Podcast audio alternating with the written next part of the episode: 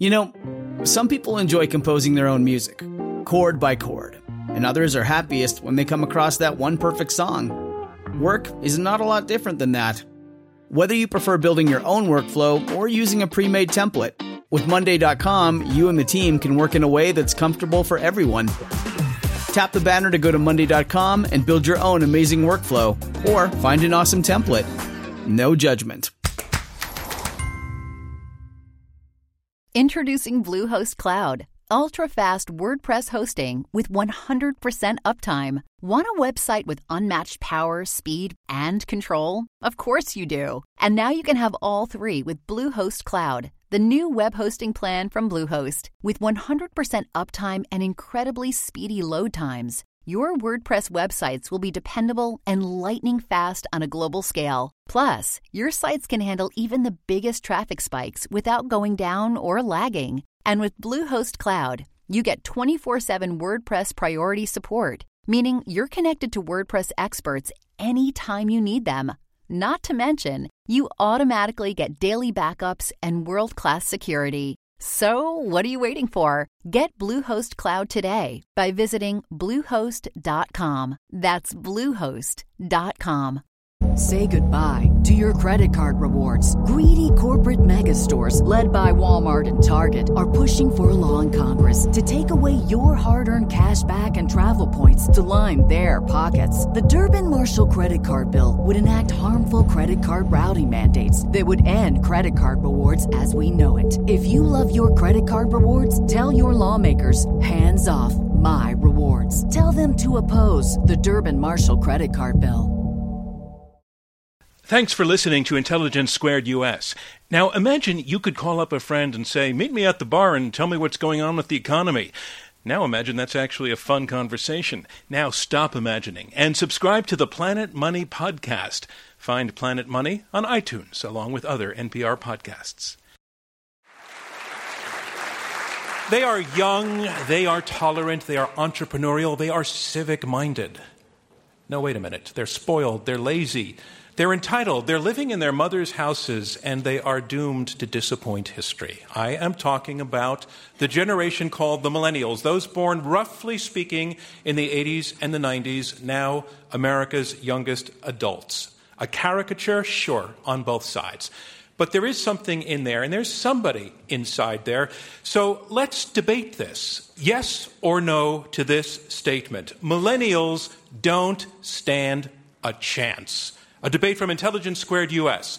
I'm John Donvan. We have four superbly qualified debaters here at the Kaufman Music Center in New York, two against two. They will argue for and against this motion millennials don't stand a chance. As always, our debate goes in three rounds, and then our live audience here in New York votes to choose the winner, and only one side wins. Millennials don't stand a chance. That is our motion, and let's meet the team arguing for this motion. First, please let's welcome Binta Niambi Brown. And Binta, uh, you did corporate law for quite a while, but you left. You went to the uh, Kennedy School at Harvard, where you worked on market solutions to humanitarian and human rights problems. But I, this is what I asked you about. A few years ago, uh, you were profiled in Real Simple magazine, profiled as a mentor to a millennial. And I want to ask you, what does it take to mentor a millennial? Uh, it takes patience because and, and, and compassion. Because uh, because they're millennials. Uh, no, I mean, I, am not going to pick on millennials. I think they're great. Ladies and gentlemen, Binta Brown. And Binta, your partner is? My partner is Keith Campbell. Ladies and gentlemen, Keith Campbell. Keith, you are also arguing for this motion that millennials don't stand a chance. You're head of psychology at the University of Georgia. You're co author of the book, The Narcissism Epidemic Living in the Age of Entitlement. You're here to talk tonight in part. Part of your argument is about the narcissistic trends among millennials, this younger generation. But, Keith, you know that this phenomenon of slightly older generations wringing their hands about slightly younger generations is as old as the hills, right?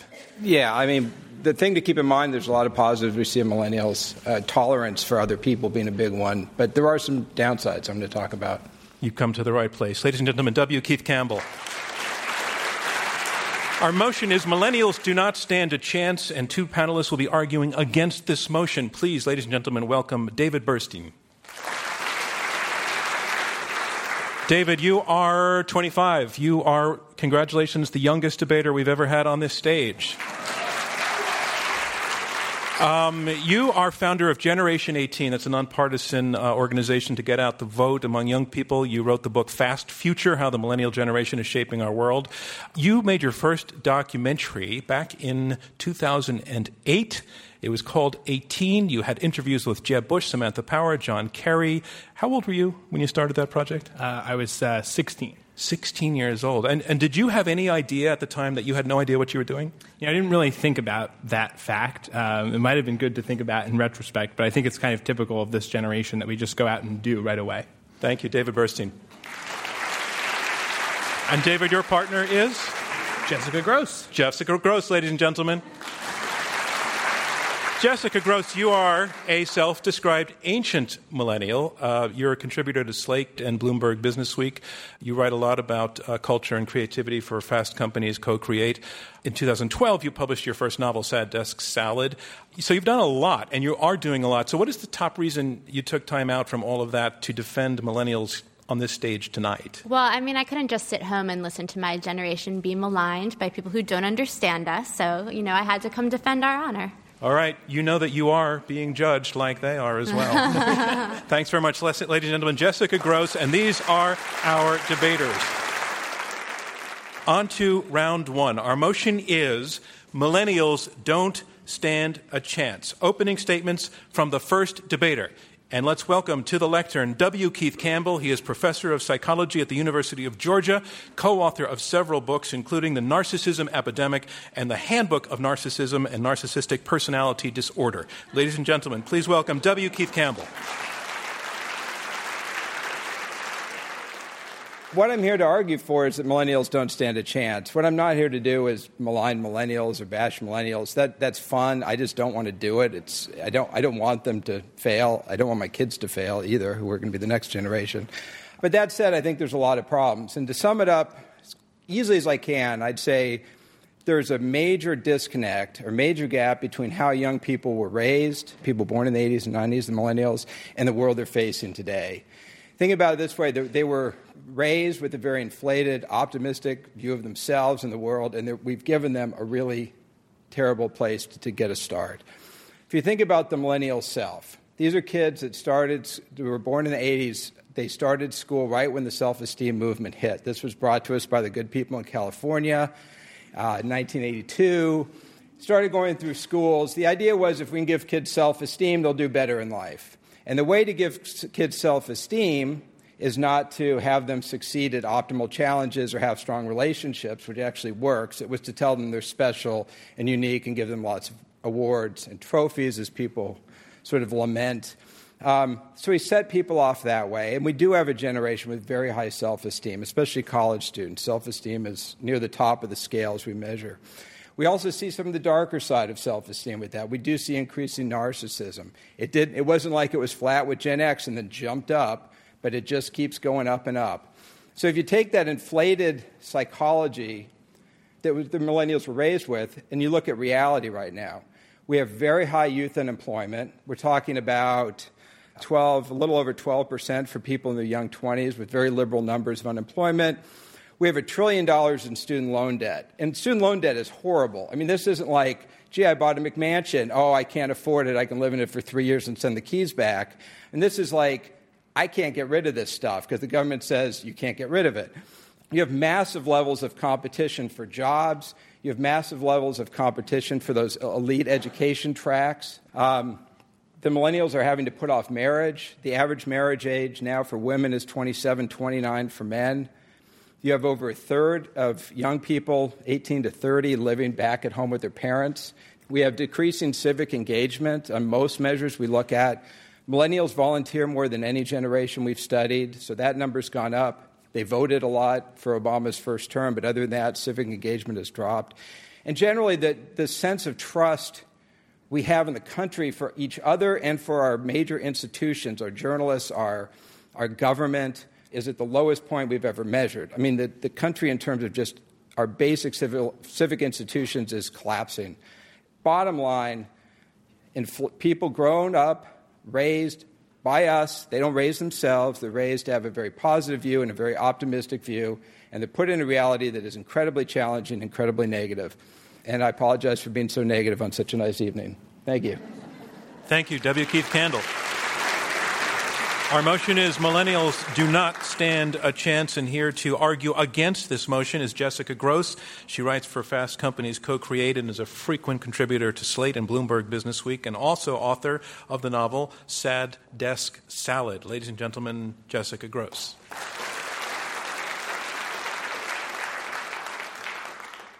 So, like John said, I call myself an ancient millennial. I was born in 1982, which is the first year of a lot of definitions of millennial. I have a baby and a husband and a mortgage and all those things that Keith worries that millennials will never have. Um, we are the most racially diverse. We are the most educated generation of adults today. We've got the lowest amount of debt in 15 years. And that's, you know, in part because we've seen what's happened to the world and we've decided to pull back on buying frivolous things. Um, and we have a deep entrepreneurial spirit, as has been mentioned. So, why do our detractors say that we're doomed? They say we're immature, immoral narcissists who want to live in our parents' basement. It's always the basement or maybe the attic. Um, so, these stereotypes are based on false media narratives. So, let's start with that first myth, that basement myth. So it's true that a greater percentage of millennials live at home than previous generations, but the degree to which that's true has been completely exaggerated. Keith said a third. That's not the numbers I've read. Um, the numbers from Pew are that 15% of millennials live at home compared to 12% of boomers and 13% of Gen X. So, you know, I don't know where they're getting that. And the second part of the myth is that it's necessarily a bad thing.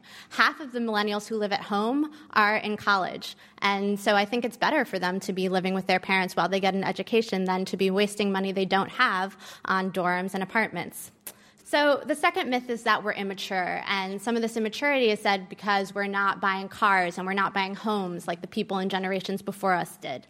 Um, and that's not because we we don't have the maturity, it's because we prefer to live sustainably, not just financially sustainably, but environmentally sustainably. We want to live in close communities. We want to we use public transportation, and I think that that's all to the good. The age of the McMansion and the SUV, the ginormous SUV, that's over, and good riddance to that. So the third myth is that we are narcissists. And what galls me is that it's always the boomers saying this, and they were the original narcissists. I mean, I think they forget that Tom Wolfe called them the me generation in 1976. But so Keith has told you that we have this inflated, over optimistic sense of the world, but that's not my impression at all. If you went back to 2000, uh, David Brooks wrote an article in The Atlantic called The Organization Kid. It might have been 2001. I was either a freshman or sophomore in college. And that was a much more accurate picture of how we were raised. We were raised to know that we were competing in a global world. Remember, everybody had to learn Japanese in the 80s and 90s because we, they wanted us to, our parents wanted us to compete the same way that kids are learning Mandarin today. And he says, you know, we are more narcissistic because we agree with statements like, I will be a success. Um, you know, those are just statements. And I think action speaks so much stronger than that. As has been said, we volunteer more than any generation. 73% of millennials volunteered for a nonprofit in 2012. Um, there are the lowest levels of drug use, teen pregnancy, and youth crime. That speaks louder than any multiple choice test to me. So I'm not going to stand here and say we weren't dealt a bad hand. Like it's been said, we graduated into a recession, the jobs are scarce, and that there are systemic problems in America with poverty and income inequality that plague all generations, not just us. But I think that millennials are uniquely qualified to solve these problems. So I really urge you to vote against the proposition because we are so far from doomed. We're just getting started. I'm John Donvan, and you're listening to Intelligence Squared US, Oxford style debating on American shores. The motion is Millennials don't stand a chance. Stay with us. And a reminder of where we are. We are halfway through the opening round of this Intelligence Squared U.S. debate.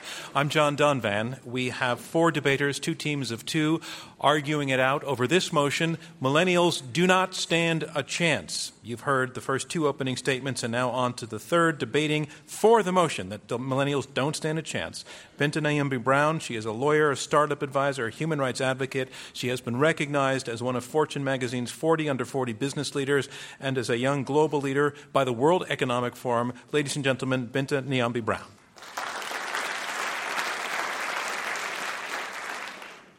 So, a couple of things that I'd like to unpack. First, the notion that millennials are the most educated generation in the history of humanity ever. We can look at that from a quantitative perspective, and we can also look at that from a qualitative perspective. Let's talk about it first quantitatively. Um, my generation, Generation X, at this point, uh, depending on the study you look at, we range in education from 30 to 45 percent having completed a, the equivalent of a four year college degree. If you look at the boomer generation, the boomer generation is now around 32 percent. The, the very wonderful cohort that comes up behind me, they are currently at or estimated to be around 33%. So this notion that they have more education at this point in time than anybody else is actually not, not, true from a quantitative perspective. It's also not true qualitatively. The quality of education in the United States, as we all know and have been reading about over and over and over again, has been declining precipitously over the course of the last several decades, in particular as concerns science and mathematics. Uh, that people are taking tests, that they are taking APs, that they are going to college, does not mean that they are learning any better, particularly in an environment where our government has insisted on teachers teaching to the test instead of developing deep critical analytical thinking skills that are absolutely and unequivocally necessary in our workplace. So quantitatively is not quite there either. As noted, the millennial uh, group is the most diverse in the history of humanity. Um, 43% are non white. Of that 43% who are non white, 35% of them are black and Hispanic. The black and Hispanic millennials are in primarily underperforming schools. They are mostly unemployed. They are not receiving college degrees at the same rate. And the situation for them is particularly bleak and really, really bad. We can't just talk about the exceptions, we have to talk about the whole. So when we say on our side that millennials don't stand a chance. We're not talking about Jess, we're not talking about David, we're not talking about a couple of my millennial mentees who are here tonight. We're talking about all of the rest of them. We can't focus on just 1% or 10% of the stars. So even with that, 66% of millennials are not earning college degrees, right? That sounds like it's a high number, and it's not when you think about the number of people who have actually earned college degrees. But in an economy that is a knowledge based economy, where increasingly we need people with these computer science and engineering degrees, it's pretty bad, right? And it's bad because, as was alluded to earlier, night, earlier tonight, we're entering into the age of artificial intelligence. We're entering into the age of machine learning. The kinds of jobs that we've prepared millennials to take are not going to exist. And so then what do they do? Then we'll end up in the kind of jobs and the kinds of careers where they are overeducated and underpaid. And that's not particularly good, particularly for a generation, as Keith has already said, which has $1.1 trillion worth of student debt. And this isn't, by the way, any of their fault. All of this is the fault of the kinds of policies baby boomers, the greatest generation, and even a few people, the, the, Generation X in Washington right now, have put into place. It's the absence of a good jobs policy. It's the, the inability for us to work on entitlement reform and shifting all of that burden to millennials. Things are not as good as they seem. Thank you very much. Thank you, Niambi Brown.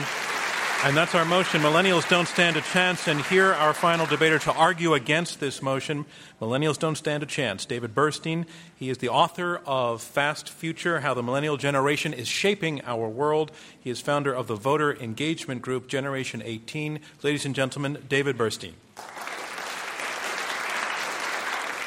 I got my start, as, as was mentioned earlier, in, in, political engagement, thinking about young people in political engagement. And the trend we have seen in youth political participation over the past several election cycles is really remarkable. Uh, and this is in the face of a generation who has seen arguably the most toxic political climate that we've seen in, in many, many years, uh, who has turned out in record numbers to vote in recent elections, uh, who have actually had an incredible role in pushing issues like gay marriage uh, to be where, where they are at today. This is the generation who has the largest support of that issue. So it's really a deeply engaged generation. It's also the first generation that truly is a global generation that understands the role of their relationship to the rest of the world. For previous generations, people have actually had the choice about whether or not they wanted to recognize that there was another part of the world out there. Um, this is the first generation who has no choice but to realize that and deeply underst- understands that. In fact, 93% of people in this generation say that they at some point in their life expect to live or work globally. You also uh, look at this generation in terms of social activism, which is also something I've spent a lot of time thinking about. And, and it's true that volunteerism is up, but one of the most remarkable things things that's happened over the past, past several years is you've seen record numbers of people in this generation starting their own businesses, starting their own organizations, and caring about issues uh, as diverse as gang violence on their own street or international development uh, in Africa. And you see this incredible range of people from different socioeconomic backgrounds uh, who are participating in trying to make the world a better place. In fact, an overwhelming majority of people in this generation actually say they would take a job that pays them less money if they could have more impact in that work. If you think about the context for the past several years of what this generation has gone through, growing up in an age where we, we lived under the specter of two wars, uh, where we saw every one of our biggest institutions fail banks, educational systems, our political system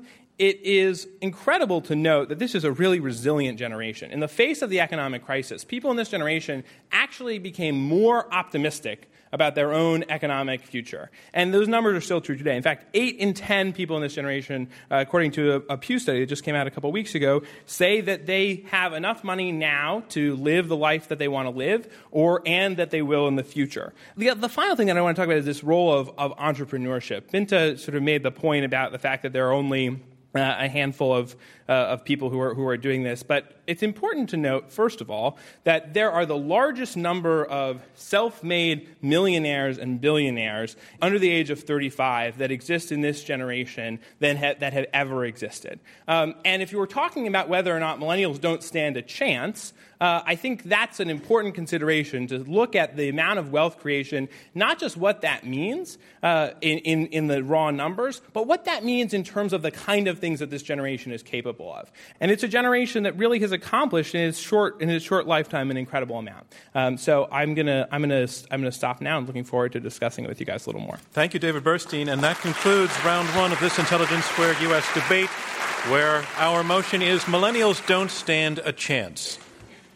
So now on to round two. Round two is where the debaters address one another in turn and also take questions from me and from you in the live audience. We have two teams of two arguing for and against the motion. The team arguing for the motion, W. Keith Campbell and Binta Brown, we heard them say basically that millennials have been set up to fail by being sent into a challenging world without really having any of the antibodies to challenge. Um, they say that they have not been as well educated as they think they are, that they are narcissistic like no generation has ever been. They ex- concede that there are success stories, but they say those are the exception. Bottom line, they're not saying nasty things about their opponents. They're saying none of this is their fault, that they've been cheated by the generations ahead of them who left them a terrible deal. The t- team arguing against the motion, Jessica Grose and David Burstein, um, they're saying that basically millennials are the victims of a lot of ridiculous myths in the media Yes, perhaps they live in their basement. It's not because they're freeloading, it's because they're frugal. They say, in response to the notion that they're narcissistic, that no generation has been as civically involved as this one, that this generation has healthy relationships, an entrepreneurial spirit, that it's optimistic, resilient, and therefore that it holds in its hands the solutions to the very challenges that they are facing. What I want to do is put a question to the side that is arguing that millennials don't stand a chance and tell you that what I hear from your opponents is an explosion of optimism. They've heard everything you said said, to a great degree, concede that times are tough, but boy, do they believe in themselves and purely on optimism, they think they're going to get through. And I want to put to either of you a response to that. So, Binta Brown. I, I think optimism is awesome. Um, I, I think that when you look at the level of optimism for Generation X, when we were the very same age as you guys are now, was actually equal to your level of optimism. Optimism is not something that's lost upon the young. We expect the young to be optimistic. But the practical reality is that as people grow older and as their responsibilities increase and as they do take on mortgages and have families, the ability to service that optimism in every generation or over the course of history, it decreases. I hope that's not the case for millennials, but it's not anything special when you compare it to other generations. Uh, okay, that's the point. David, uh, in other words, your opponents are saying they've heard it before. Well, I mean, I think you have to look at the context of the circumstances. You know, the, the, the, hand at which Generation X was dealt, I think that's what's really important. That you would expect in the worst job market in history, you would expect in the face of huge unemployment and a terrible economic climate, that the natural, the natural tendency would be for people to be incredibly not optimistic about their own economic future. But what's even more interesting is that people are, people are optimistic about their situation at the moment, not just about their future and what's ahead. And I think that that's really what's particularly striking about it. Can, can we just talk about let me, let me, bring Keith in to respond to that. I, optimism is is fine. I'm not as big a fan. I, am a little more of a fan of, of self control and sort of effectively moving towards goals rather than global optimism. I don't know if we're seeing that. I just I don't know. I don't know if there's data on are people saying, "Look, I'm in trouble. Am I going to? I'm going to do X, Y, and Z to get out of trouble," or are they are they kind of moving into something else to get away from it? I, I don't. I just don't know the answer to that. Jessica, um, I would say we are effectively moving towards goals. I mean, it was mentioned that you know millennials are are putting off marriage and, and family. And that, in large part, is because women have flooded into the workforce and have higher levels of educational attainment. And that's why it might seem like immaturity if you don't actually talk to millennials and look at the statistics. Um, they are putting off these things not out of a sense of immaturity, but because they do want all of their ducks in a row. They're planning for these things. It just it, that planning takes longer, and I don't think that that is necessarily a bad thing. I mean, all of the studies show that older parents are better parents. So I just don't see how that's a cause for alarm. That's a cause for celebration. Okay, Binta Brown. To talk about this context point, um, David, so first of all, it, it stinks to be young having gone through what your generation has gone through, but keep in mind that not only did your generation go through all of the things your generation has gone through, but the Xers and the Boomers and many members of the greatest generation have gone through the same. I think that you can look at any different, at any point in history and say, yes, but we're extra optimistic because of look at what we've gone through. That, that argument just doesn't really sit with me. like when you think about what Keith is saying with optimism, and one of the dangers with optimism is that it does fuel consumption. You say that your generation is more frugal, and in fact, studies show that your generation has, has, has had the fastest increase in luxury consumption.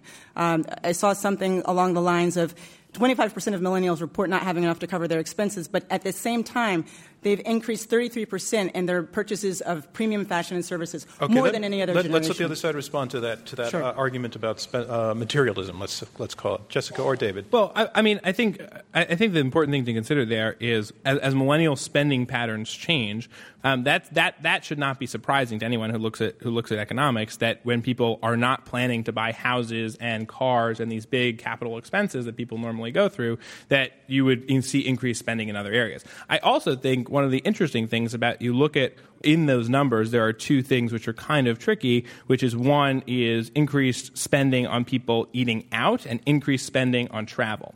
Both of those things show that people are engaging in those activities with friends as ways of, of developing communal experiences. And this goes to the question of thinking about community, which I think is really one of the big traits of this generation, that this generation is finding new ways to engage community in helping them have so happier can you lives. very quickly, in, yeah. in 15 seconds, list some of those ways, and I want to hear from your opponent, Keith. The, the, the, most important point I would make on that is that this is a generation that has more strong relationships with a diverse set of people than any generation. Quantified how? Is that but, your, your gut, or is there? No, it's it's in term it's in terms of the kind of access to communities that any person in this generation has okay, access to. Keith Campbell. Well, I think what we've traded, uh, in a long part, a large part, because of this, the ability to have social networks.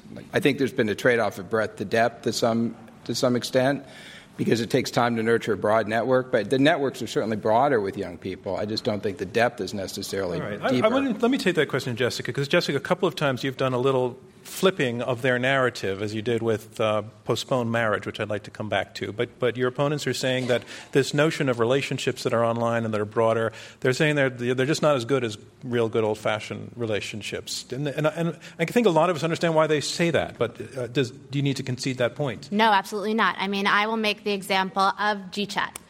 I talk to my friends throughout the day on GChat, the same people over and over again, the same set of four women. The constant communication that we can have with our close compatriots is immeasurable. So yes, we might have geographic distance, or you know, we might have these broader networks of friends, but I think actually it, it, it enables a, a, closeness, and I think you know the number of close friends that people have um, has not demonstrably changed, and I don't think that those numbers have moved. Let me uh, move on to something now to Keith Campbell's area of expertise, which is this argument about the generation being narcissistic. You didn't actually detail what that personality is? What are some of the specifics? Well, it's having an inflated view of yourself and using relationships to regulate that. So if you're on Facebook, it's putting an attractive photo of yourself and uh, bragging about yourself and having more Facebook connections. If it's in marriage, you have a trophy spouse. So you sort of use your interpersonal relationships to bolster your self image. And that's bad.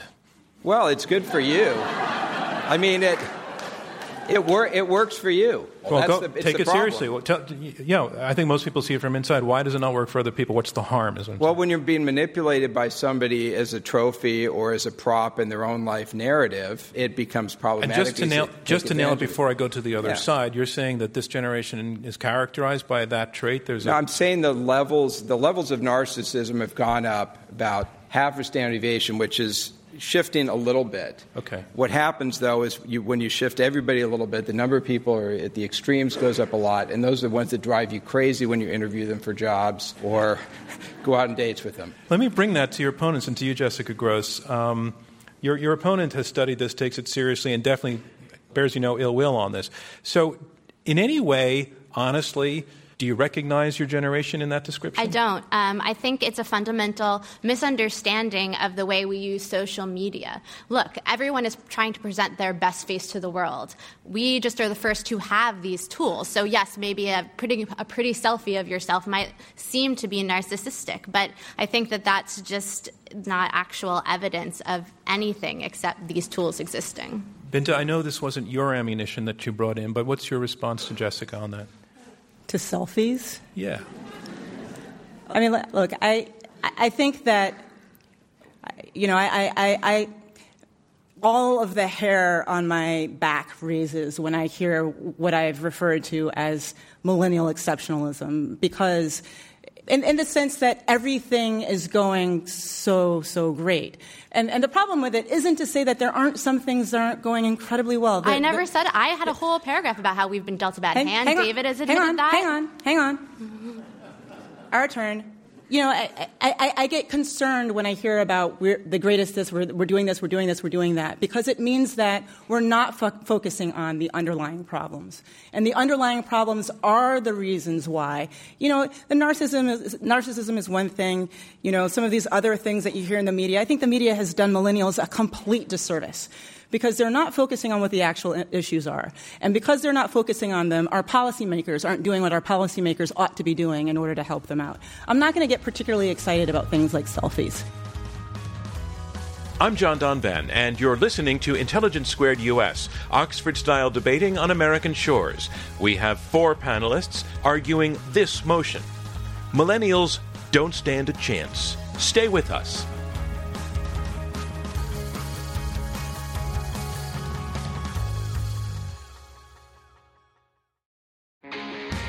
Hello, I'm John Donvan, moderator of Intelligence Squared US. Join us online at iq2us.org to vote on the motion and keep the debate going. I want to remind you that we are in the question and answer section of this Intelligence Squared US debate. I'm John Donvan.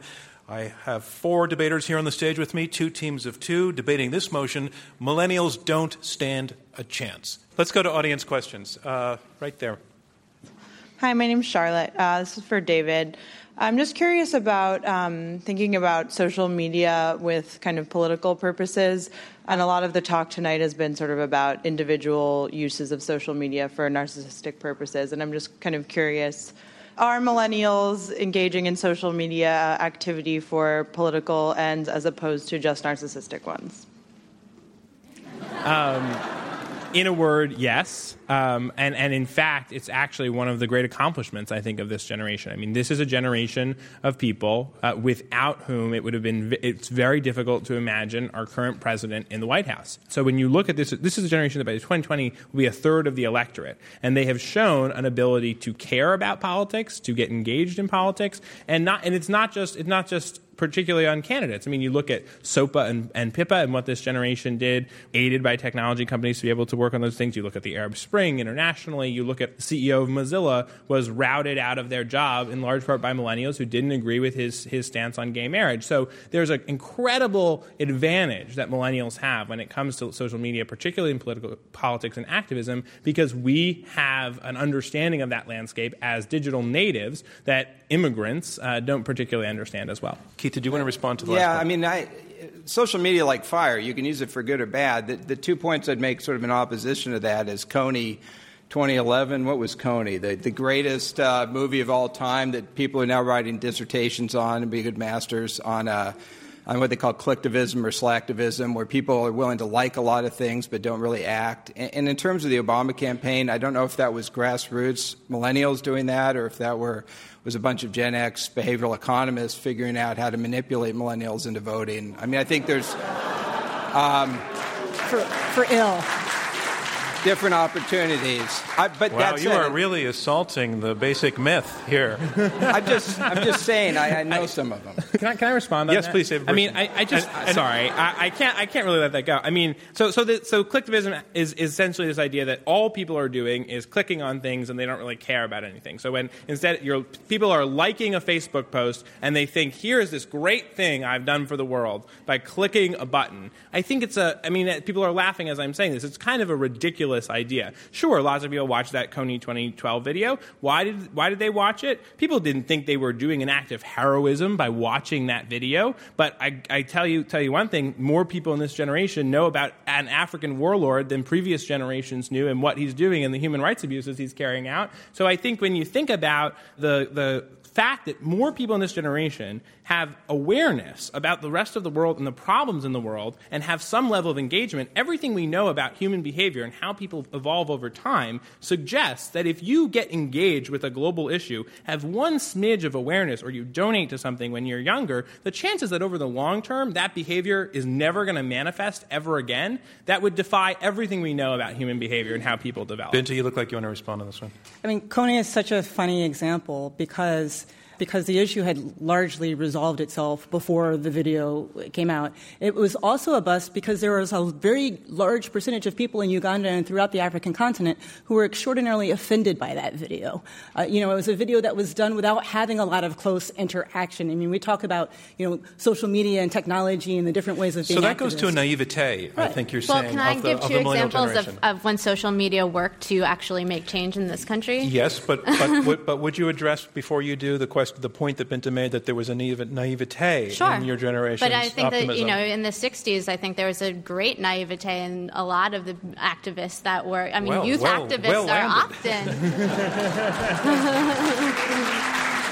Jessica Grose. Youth are often deeply naive. I mean, so the two examples I come, uh, I just can off the top of my head. One was when Susan G. Komen for the Cure, the breast cancer organization, went against Planned Parenthood and, and wouldn't do, wasn't giving money to Planned Parenthood anymore. There was a huge uproar. The CEO was ousted. It completely it didn't ruin the organization, but it gave them a really hard time, and it got a lot more people aware, not just of breast cancer, which it did, but also about Planned Parenthood and the work it does.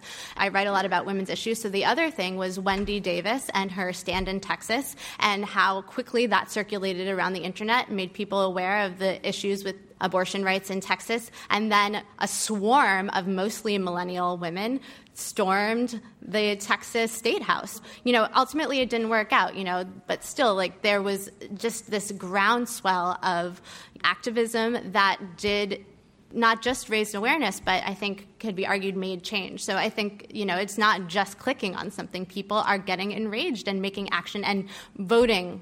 You know, young women really care about this, these issues and they are constantly aware of them. Sir, right down front here. Yes.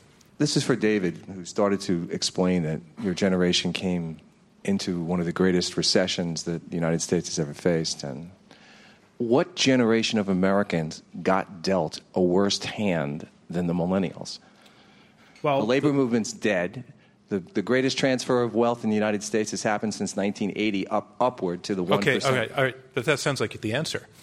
Mm-hmm. David, why don't you answer the question? Well. I mean, the, the, the, a, a big part of that is the, the, the generation who went through the Great Depression. I mean, the fact that those people, through that period of time, people had no idea when the depression might end. You look at the you look at the, the reality of that. I mean, you know, my, my grandmother still think still thinks that when I call long distance, it's expensive, and so urges me to hang up as quickly as possible. Um, so I you know I think that there is a long lasting impact there, which interestingly you're not seeing among among millennials, right? So this idea that that we have had this this goes back to what we were talking about earlier, this sense of resilience, I think is really really important. So there've been you know there's that generation was certainly in, in recent history in the in this century, I would say that generation was certainly David, there's one, there's one part of your, argu- of your answer there, and, and it's come up a few times, is that I don't feel you've ever truly addressed Binta's point that while your optimism is real and is authentic, that it's happened again and again and again in time, and that in time that optimism burns out. And you, I believe, are arguing, and Jessica are arguing that no, it's different with us this time. Are you actually arguing I'm not that? arguing that. You're not. I'm just arguing that we're not. I mean, the proposition is that we're doomed. I, mean, I don't think we're doomed. You know, I don't Okay. think that we're anything special, but it's just, you know, we have a lot of skills. And one that we haven't talked about before is that we are natives to this technology, which is to use a lame Silicon Valley word, disrupting the world. And we understand those technologies much more deeply than the older generations, and we are able to har- harness those technologies. And Is that, I think that is that's you not think even that's not, been addressed. Binta, you think that's not true? I think that that's so unfair. I mean, I- the, the Generation X was known as the computer generation. It was also, it is also known as a digital generation. When I was 12 years old, I was playing on things called bulletin boards, which was an early version of the internet. I wrote my senior thesis in 1995 on the internet and all of the different ways it's We're not going to talking change about society. Internet use. Wait, hang on, hang on. The, the, the companies that you're talking about that make you digital natives, right?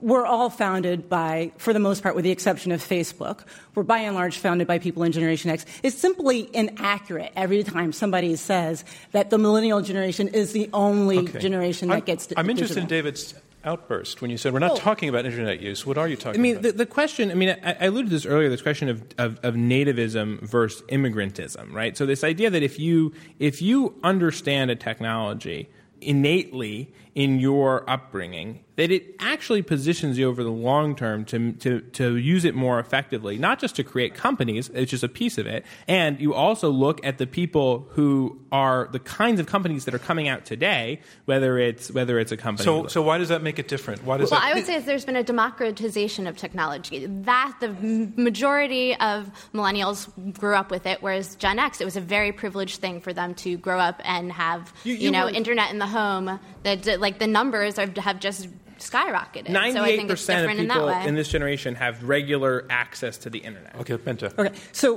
when you create something, I would submit to you that you have a pretty good understanding as to how to use it.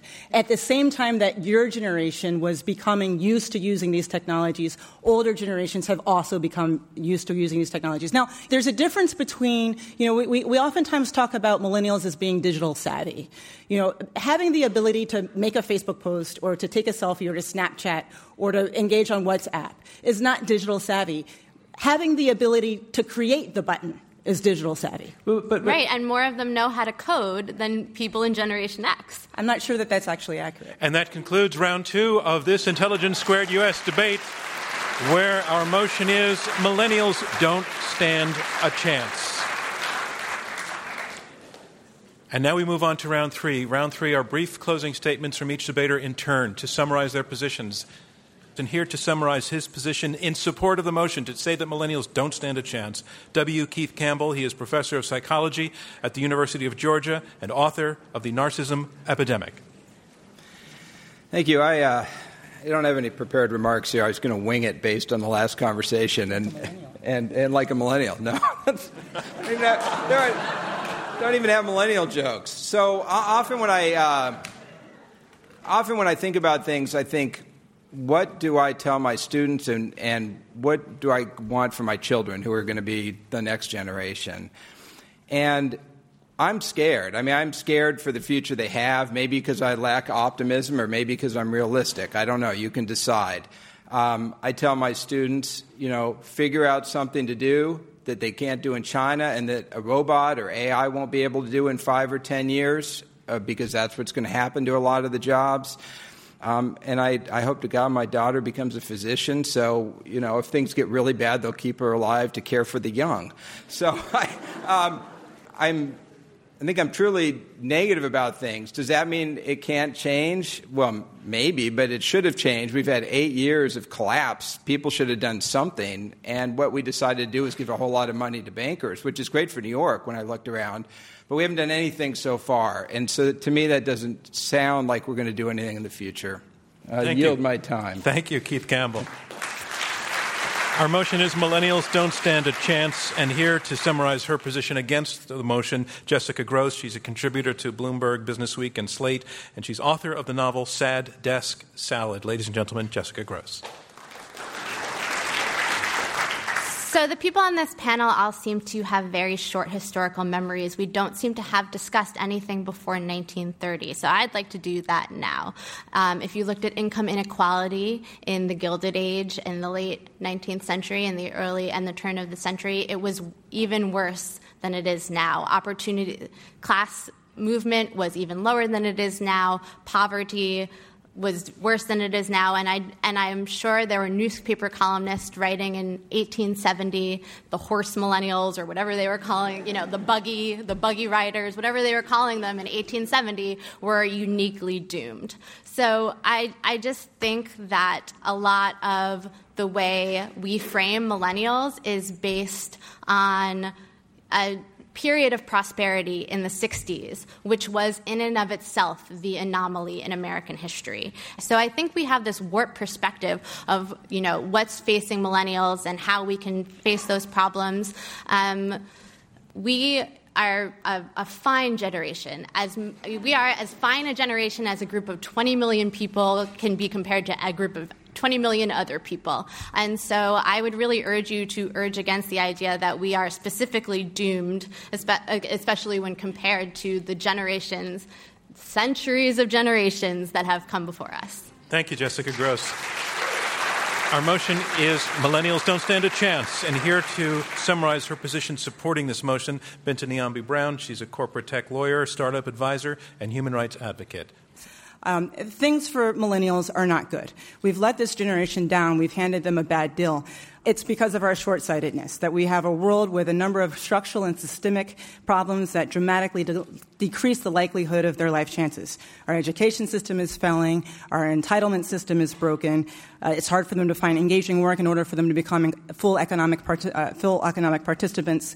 There is increasing distrust uh, and the, uh, uh, amongst the millennial generation, amongst different groups of people, contrary to what we've heard tonight. And so I'm asking you all tonight not to vote for us because we need to win, because in a sense we already have. We were born before they were into a world where we had greater opportunity. Um, I'm asking you to vote for us because to do so is a tacit tacit recognition that a problem does in fact exist. And unless we recognize that a problem exists, we cannot solve it.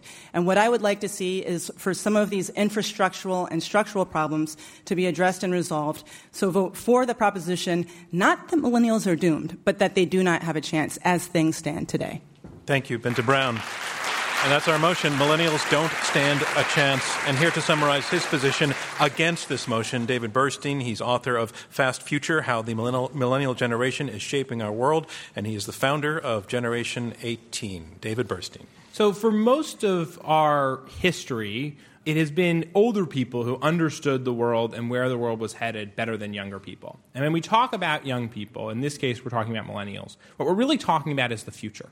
And if you look at the past decade of our world and the amount of change that has taken place, yes, the world is always changing, uh, but if you look particularly at the last 10 years and the accelerated pace of change, that is the comfort zone for this generation. And that pace of change, that increased constant disruption, constant need to adapt to new ideas, new technologies, new platforms, new ways of doing things in our society, that is where this generation is not only comfortable, but truly excels.